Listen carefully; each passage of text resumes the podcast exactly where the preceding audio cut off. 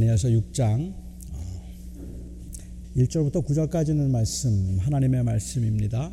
다리오가 자기 뜻대로 고관 120명을 세워 전국을 통치하게 하고 또 그들 위에 총리 셋을 두었으니 다니엘이 그 중에 하나이라. 이는 고관들로 총리에게 자기의 직무를 보고하게 하여 왕에게 손해가 없게 하려 함이었더라. 다니엘은 마음이 민첩하여 총리들과 고관들 위에 뛰어남으로 왕이 그를 세워 전국을 다스리게 하고자 한지라.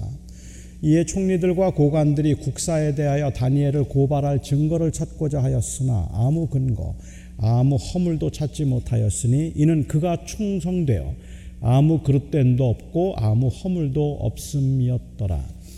그들이 이르되 이 다니엘은 그 하나님의 율법에서 근거를 찾지 못하면 그를 고발할 수 없으리라 하고 이에 총리들과 고관들이 모여 왕에게 나아가서 그에게 말하되 다리오 왕이여 만수무강하옵소서 나라의 모든 총리와 지사와 총독과 법관과 관원이 의논하고 왕에게 한 법률을 세우며 한 금령을 정하실 것을 구하나이다.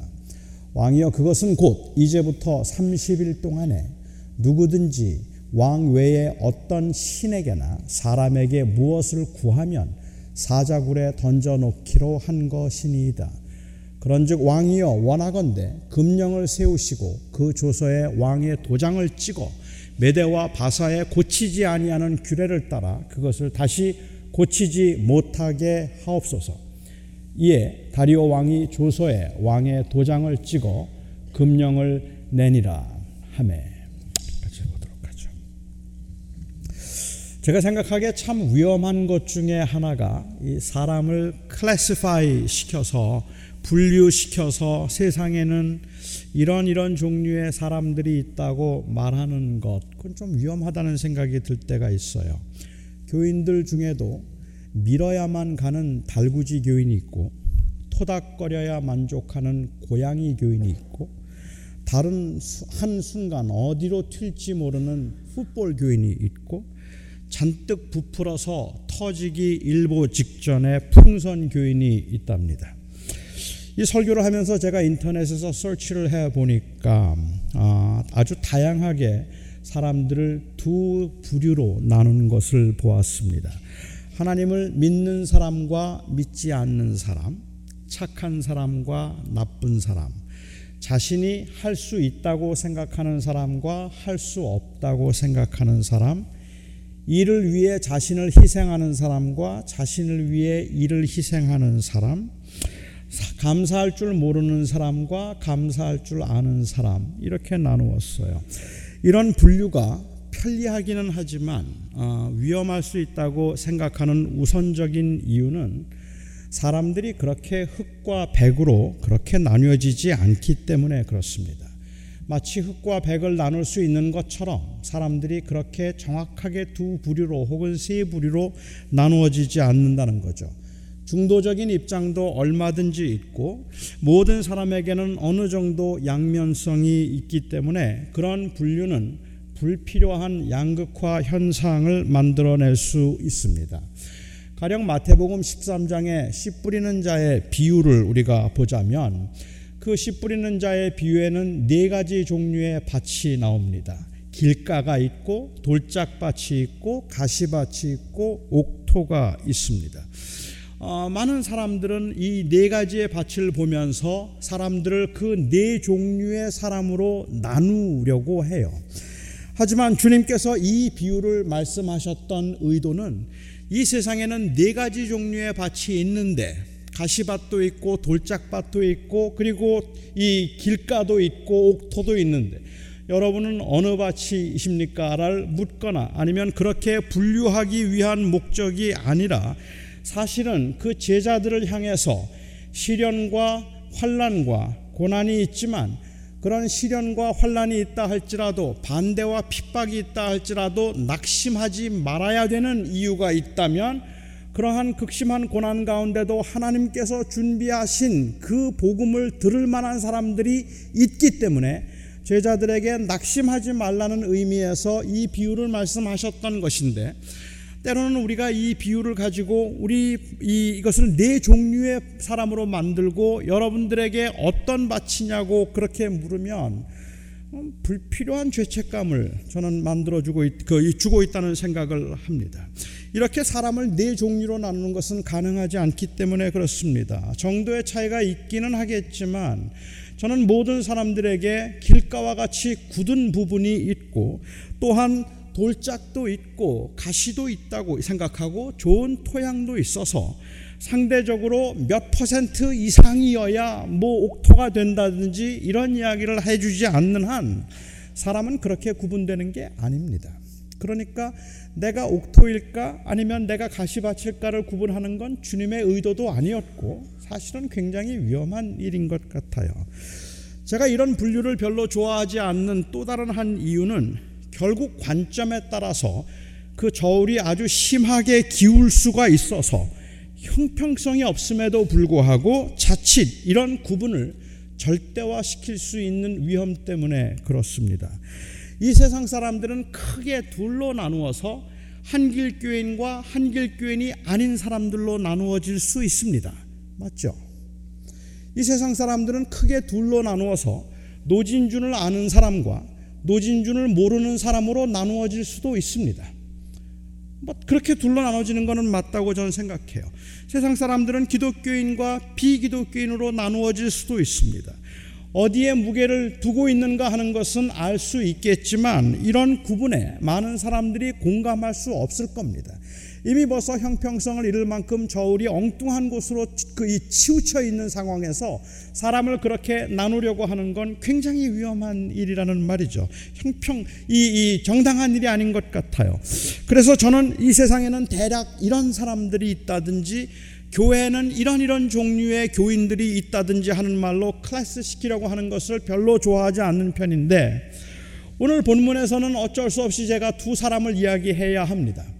하지만 저는 두 사람을 이야기하면서 이 두 사람 중에 여러분은 누가 될 것인가 하는 이야기를 하기보다 오히려 저는 두 현상을 한번 비교해 보고 싶은 생각이 듭니다. 여러분들은 이 둘 중에 누구입니까를 규정하는 것보다는 하나님을 믿고 산다는 것이 도대체 어떤 것인가 하는 것을 저는 여러분과 함께 진지하고 고민 진지하게 한번 고민해 보고 싶기 때문에 그렇습니다. 사실 어쩌면 오늘 본문에는 그냥 네 종류의 사람 혹은 네 종류의 현상이 나오고 있는 것 같기는 해요. 무능하고 악한 사람이 있고 그리고 무능하고 선한 사람이 있고 유능하고 악한 사람이 있고 유능하고 선한 사람이 있는 것 같습니다. 이건 제 생각이긴 하지만 어, 이 다니엘을 질투해서 해를 입히려고 했던 이 고관 대작들과 총리들 이들은 무능하고 악한 사람이고 다리오 왕은 아마 일반적으로 사람들이 생각하거나 오늘의 현상을 보아서는 다리오 왕은 유능하지만 악한 사람이다. 말할 수 있겠고 왕의 명령에 순종하지 않았던 다니엘은 유능하고 선한 사람이고 오늘 본문에는 보이지 않지만 어쩔 수 없이 그 왕의 명령에 순종해야 했던 일반 백성들의 경우는 무능하고 선한 사람들이다. 뭐 이렇게 나눌 수도 있을 것 같다 싶어요. 그 중에 저는 오늘은 집중적으로 다리오에 관해서 생각을 해보고 부활절이 지난 다음 주에 저는 다니엘에 관해서 생각을 해볼 것입니다. 이미 말씀드린 것처럼 제가 이 다니오와 다니엘을 이야기하는 것은 단순히 여러분은 이 둘 중에 누구입니까를 말하기 위한 것은 아닙니다. 다리오가 어떤 사람이었을까요? 이 다리오라는 사람이 역사적으로 어떤 인물이었을까 하는 것에 관해서는 상당히 의견이 많이 나뉘어져 있기는 합니다만은 분명한 것은 이 바벨론을 무너뜨리는데 결정적인 역할을 했던 사람이고 벨사살 왕에게서부터 바벨론을 빼앗았던 그 이 사람인데 62세의 나이에 그 바벨론을 다스리게 된 사람임에는 틀림이 없습니다. 그가 원래 페르시아 왕이었는지 아니면 그 페르시아 왕이었던 고레스에 의해서 보냄을 받았던 군대 장관이었는데 나중에 그가 다리오가 된 것인지 아니면 어 그가 고레스라는 과 동일한 인물인지 뭐 이런 것들에 관해서는 지금도 여러 가지 의견들이 있으니까 제가 정확히는 모르겠습니다만은 그는 상당히 유능한 행정가 정치가임에는 틀림이 없습니다. 그는 실권이 없는 바지 저고리 임금이 아니었습니다. 그는 우유부단한 지도자도 아니었습니다. 전국을 다스리기 위해서 12명의 고관을 두고 그들 중에 3명의 총리를 세웠습니다. 유능한 사람은 자기의 능력의 한계를 알고 있어서 그 한계를 뛰어넘기 위해서 적당한 사람들에게 위임할 줄 아는 사람이 유능한 사람이라는 것은 역사를 통해서나 아니면 리더십에 관계된 책들을 통해서 우리가 얼마든지 확인할 수 있는 바입니다. 그는 사람을 볼 줄 알았습니다. 자기 사람을 세운다든지 아니면은 학연, 지연으로 분열을 조작하여서 자기의 세력을 구축하려고 하기보다는 능력과 인격 위주로 사람을 세울 줄 알았습니다. 그 증거가 바로 다니엘입니다. 다니엘은 유능한 사람이기는 했지만 이 당시에 이미 나이가 80이 넘은 고령입니다.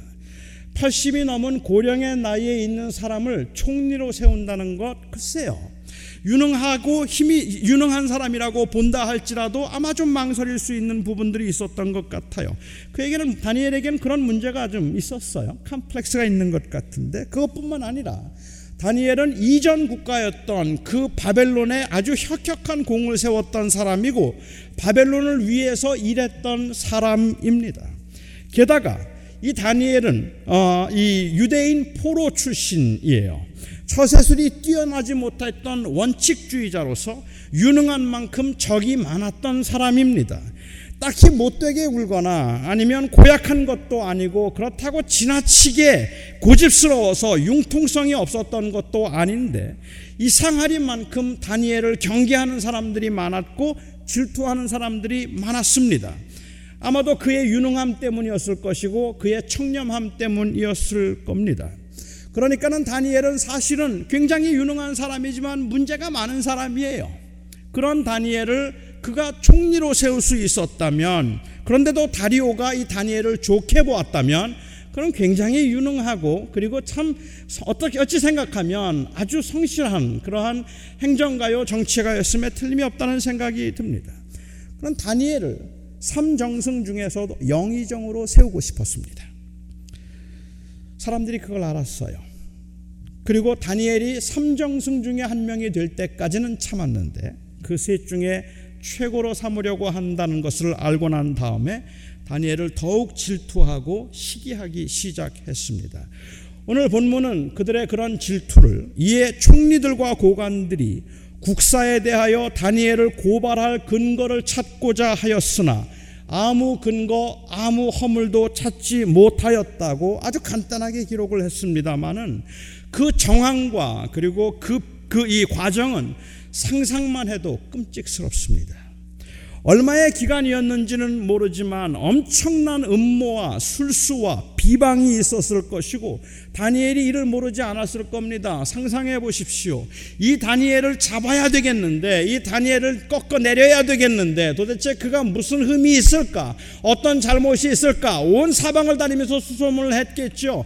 혹이라도 무슨 잘못이라도 있다면 그러한 제보를 받으면 그것을 옳다구나 싶어서 그것을 근거로 삼으려고 애를 썼겠죠. 다니엘이 못된 다니엘을 잡기 위해서 그들이 얼마나 뒤로 뒷조사를 하고 얼마나 비방과 얼마나 얼마나 모함을 많이 했을 것인가 간단하게 기록된 것 같지만 저는 그냥 상상만 해도 끔찍스러울 정도입니다. 하지만 다니엘에게서는 어떤 불의도 부정도 찾을 수 없었습니다. 어릴 적에 정치에 입문해서 수십 년을 정치를 했음에도 불구하고 그냥 작심하고 그 비리를 찾고자 하는 사람들도 찾아낼 수 없었다면 이럴 때 정치인들이 쓰는 자주 쓰는 말이 있죠. 허물이 없으면 만들어야죠. 없으면 만들어야죠. 그래서 그들은 다리오 왕을 찾아갔습니다. 그리고 고합니다.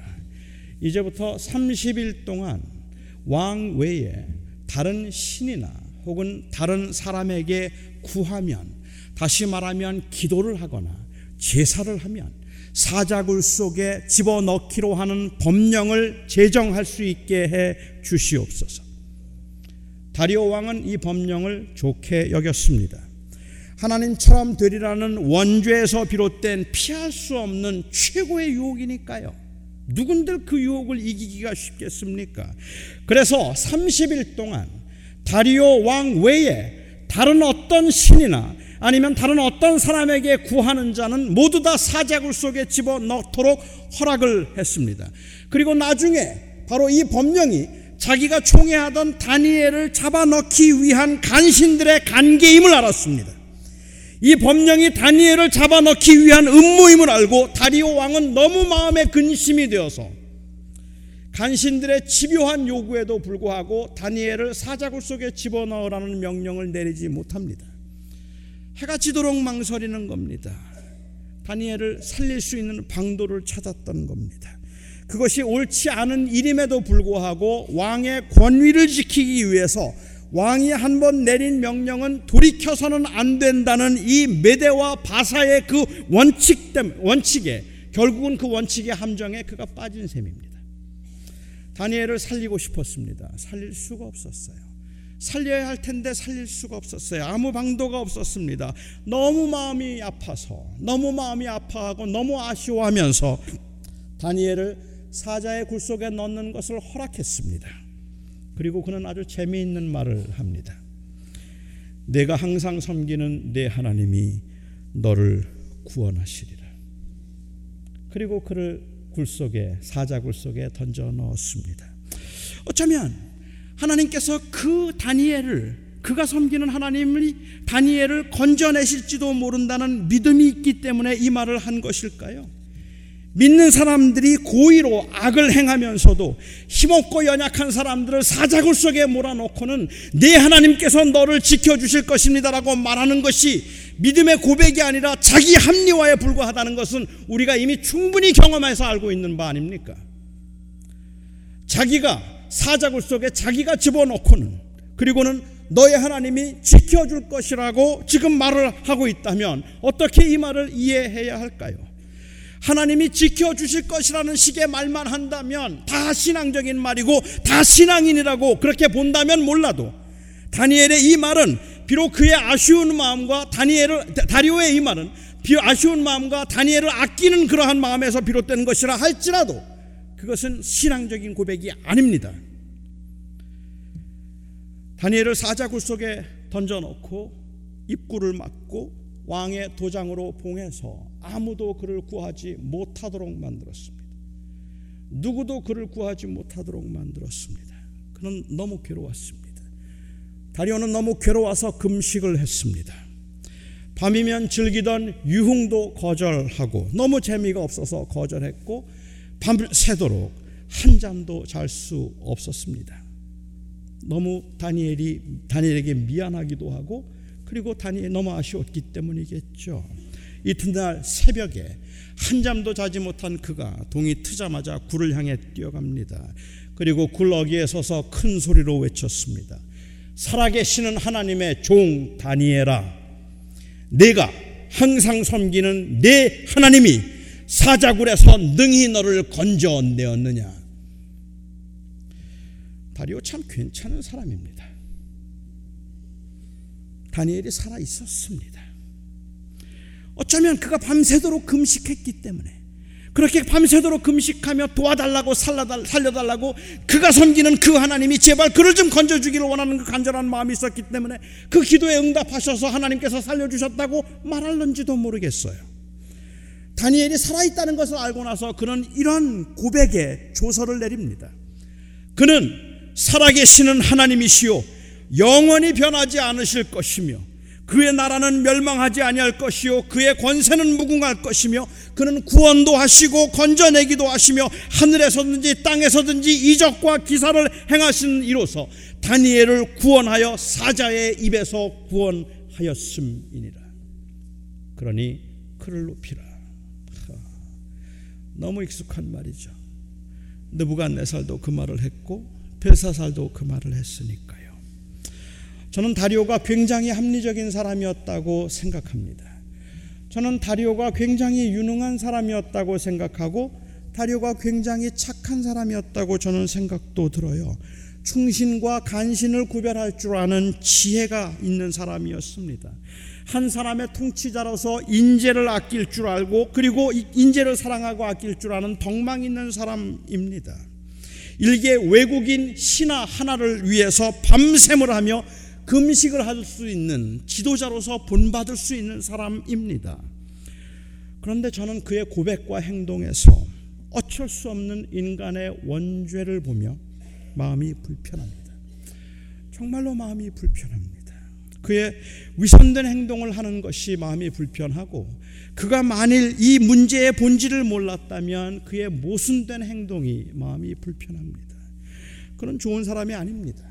여러분 그가 내렸던 조서의 내용을 아시지 않습니까? 그가 내렸던 조서의 내용은 누구든지 나 외에 다른 신이나 사람에게 절을 하는 자는 사자굴 속에 넣으리라. 그는 자기를 어떤 신보다 더 높은 신으로 어떤 신이나 사람의 사람보다 더 높은 신으로 그렇게 뛰어나게 생각을 했고 그래서 누구든지 자기만을 섬기도록 했던 바벨탑을 쌓 바벨탑을 쌓았던 그 교만이 그에게 있었던 겁니다. 그리고 그 사실을 인정할 수 없었던 다리오가 절대적인 신도 아니며 그리고 그가 최고의 그 신도 아니라는 것을 그것을 그, 그 사실을 인정할 수 없었던 다니엘을 사자굴 속에 집어넣으면서 자기를 하나님이라고 부르지 않기 때문에 그를 사자굴 속에 집어넣으면서 살아계신 하나님이 너를 구원하시기를 원하노라고 했다면 도대체 이 말을 어떻게 이해해야 되는가 말입니다. 비록 간교한 자들의 음모였음을 몰랐다 할지라도 다리오는 처음부터 이 법령을 허락해서는 안 되는 것이었습니다. 그는 그것은 아주 극도로 교만하고 사악한 왕들이 하는 짓이란 말입니다. 나중에 그가 밤을 세워서 금식을 할 양이었다면 그 법령을 금지시켰어야 하는 겁니다. 처음부터 물론 서명해서는 안 되죠. 왕이 한 말은 바꿀 수 없다고요. 왕이 한 번 했기 때문에 그것을 바꾸면 안 된다고요. 나중에 다니엘이 살아있다는 것을 확인하고 난 다음에 즉 살아계신 하나님의 임재를 그가 경험하고 난 다음에 그는 그 법령을 만들자고 말했던 사람들을 모두 다 사자굴 속에 잔인하게 집어넣었습니다. 저는 바로 그날 즉 30일이 되기 전에 이 법령을 다리오가 무효화시켰다고 생각합니다.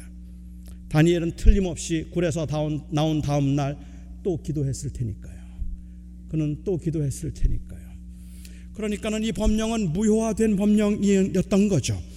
그는 점잖은 사람이고 그는 합리적인 사람이고 그런 유능한 통치자이지만 여전히 자기 인생의 주인은 자기 자신이었기 때문에 자기의 것을 내려놓을 수 없었고 자신도 하나님의 은혜가 필요한 불쌍한 존재임을 인정할 수 없었던 겁니다. 그래서 저는 그가 유능하지만 하나님 앞에서는 악한 사람이었다고 생각합니다.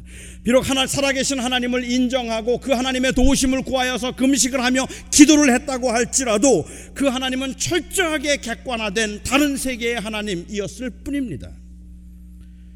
저는 오늘 다리오와 같은 부류의 이런 사람들보다 오히려 다리오의 현상을 주목해 보고 싶습니다.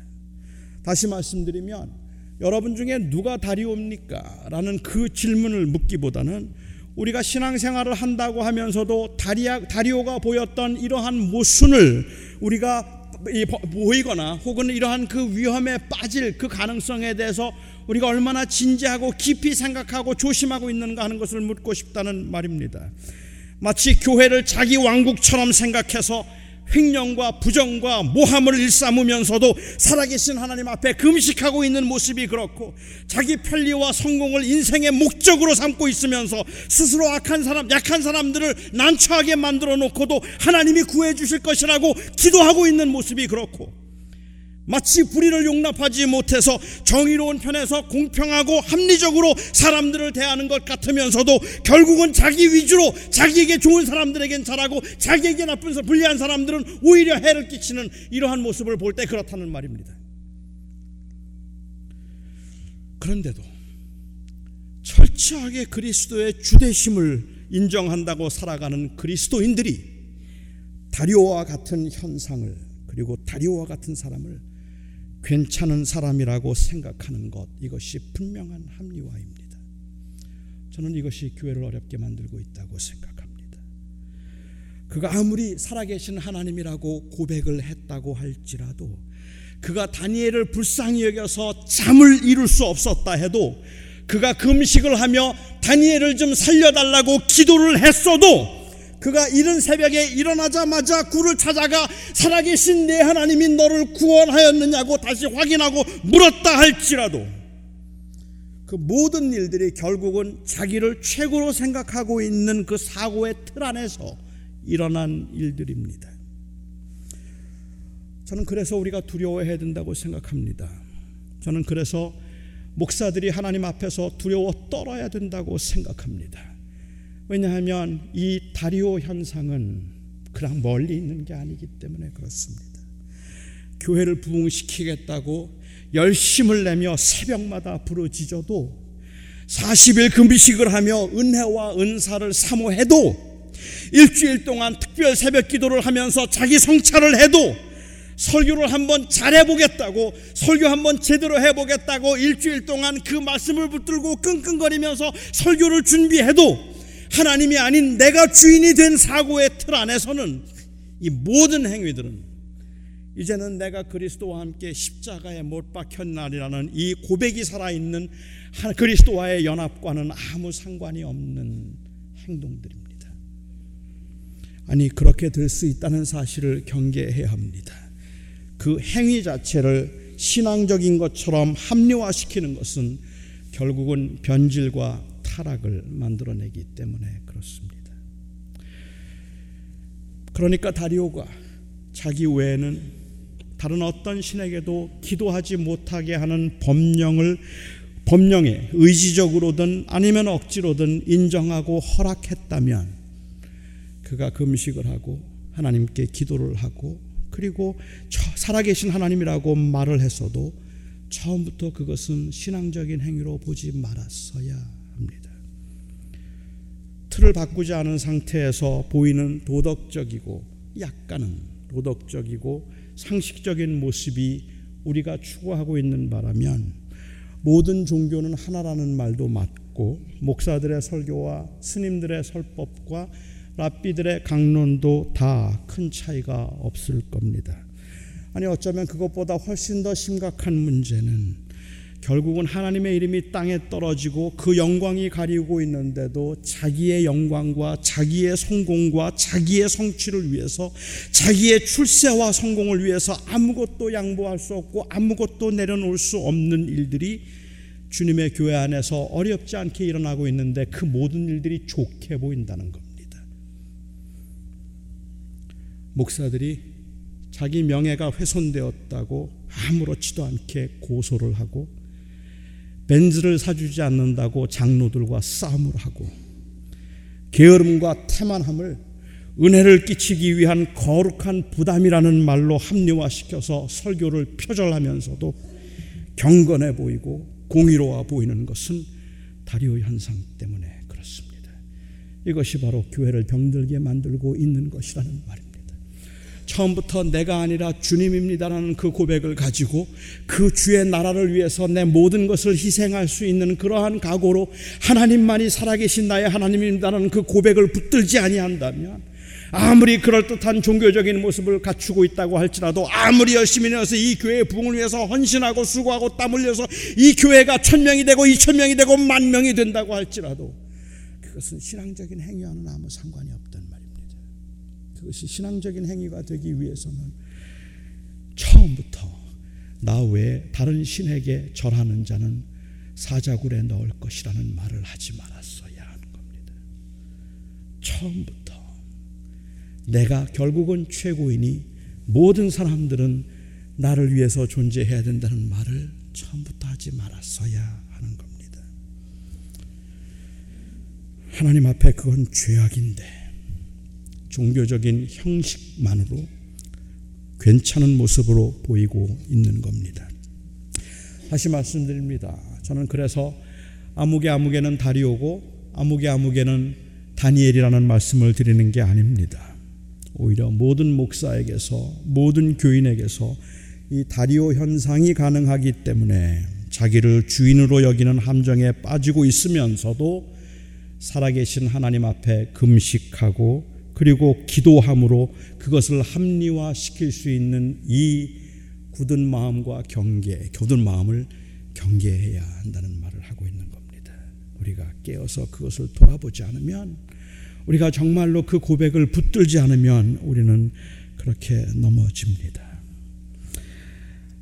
나 외에 다른 신이나 다른 사람에게 절하는 자는 가만두지 않겠다는 그 틀 안에서는 나에게 해를 입힌 사람을 용서할 수도 없고 내 것을 남에게 나누어 주는 양보를 할 수도 없고 내 것이 틀림없다 생각되는 그 권리를 포기할 수도 없습니다. 아니 그것이 가능하다 할지라도 그것은 하나님을 영화롭게 하는 신앙적인 것이 될 수는 없습니다. 우리는 이 틀을 가지고 나 외에 다른 신에게 절하는 자는 가만두지 않겠다. 아니, 나 외에 다른 사람을 더 존귀히 여기는 자는 가만두지 않겠다는 이 틀을 가지고 목회를 해도 사역을 해도 열심히 기도를 해도 그리고 아주 철저한 종교 생활을 해도 결국은 다리오입니다. 바로 그 틀 때문에 그렇습니다. 수많은 유혹을 받고 수없이 넘어지기도 하지만 오늘도 오직 하나님만이 나를 통해 영원히 영광을 받으실 내 주님입니다라는 이 고백 앞에 조심스럽고 진실할 때 우리는 비로소 하나님의 사람으로 이 세상을 살아갈 수 있을 것입니다.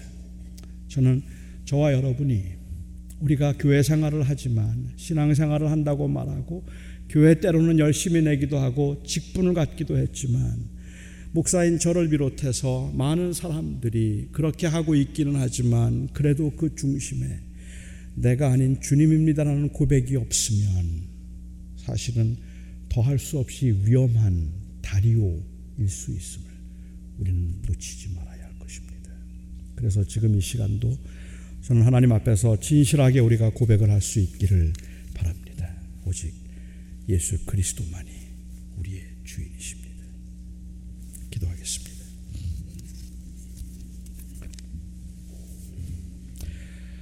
살아계신 하나님, 제 안에, 제 안에 이런 끔찍스러운 모습이 있음을 고백합니다.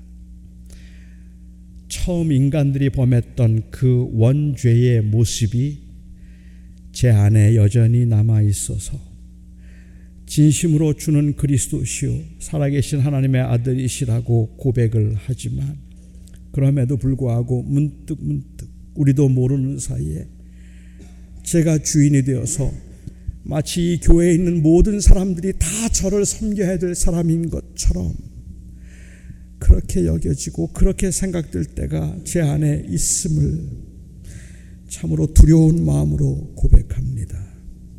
하나님, 하나님만 영화롭게 하겠다고 그렇게 말을 하면서도 왜 그렇게 자꾸만 제가 높아지고 저를 드러내려고 하는지 하나님 앞에 진심으로 부끄럽고 그리고 참으로 죄송합니다. 거룩하신 아버지 하나님, 그래서 넘어지고 쓰러지지만 오늘 이 시간도 저는 우리 사랑하는 성도들과 함께 진심으로 고백합니다. 예수 그리스도가 존귀케 되기를 원합니다.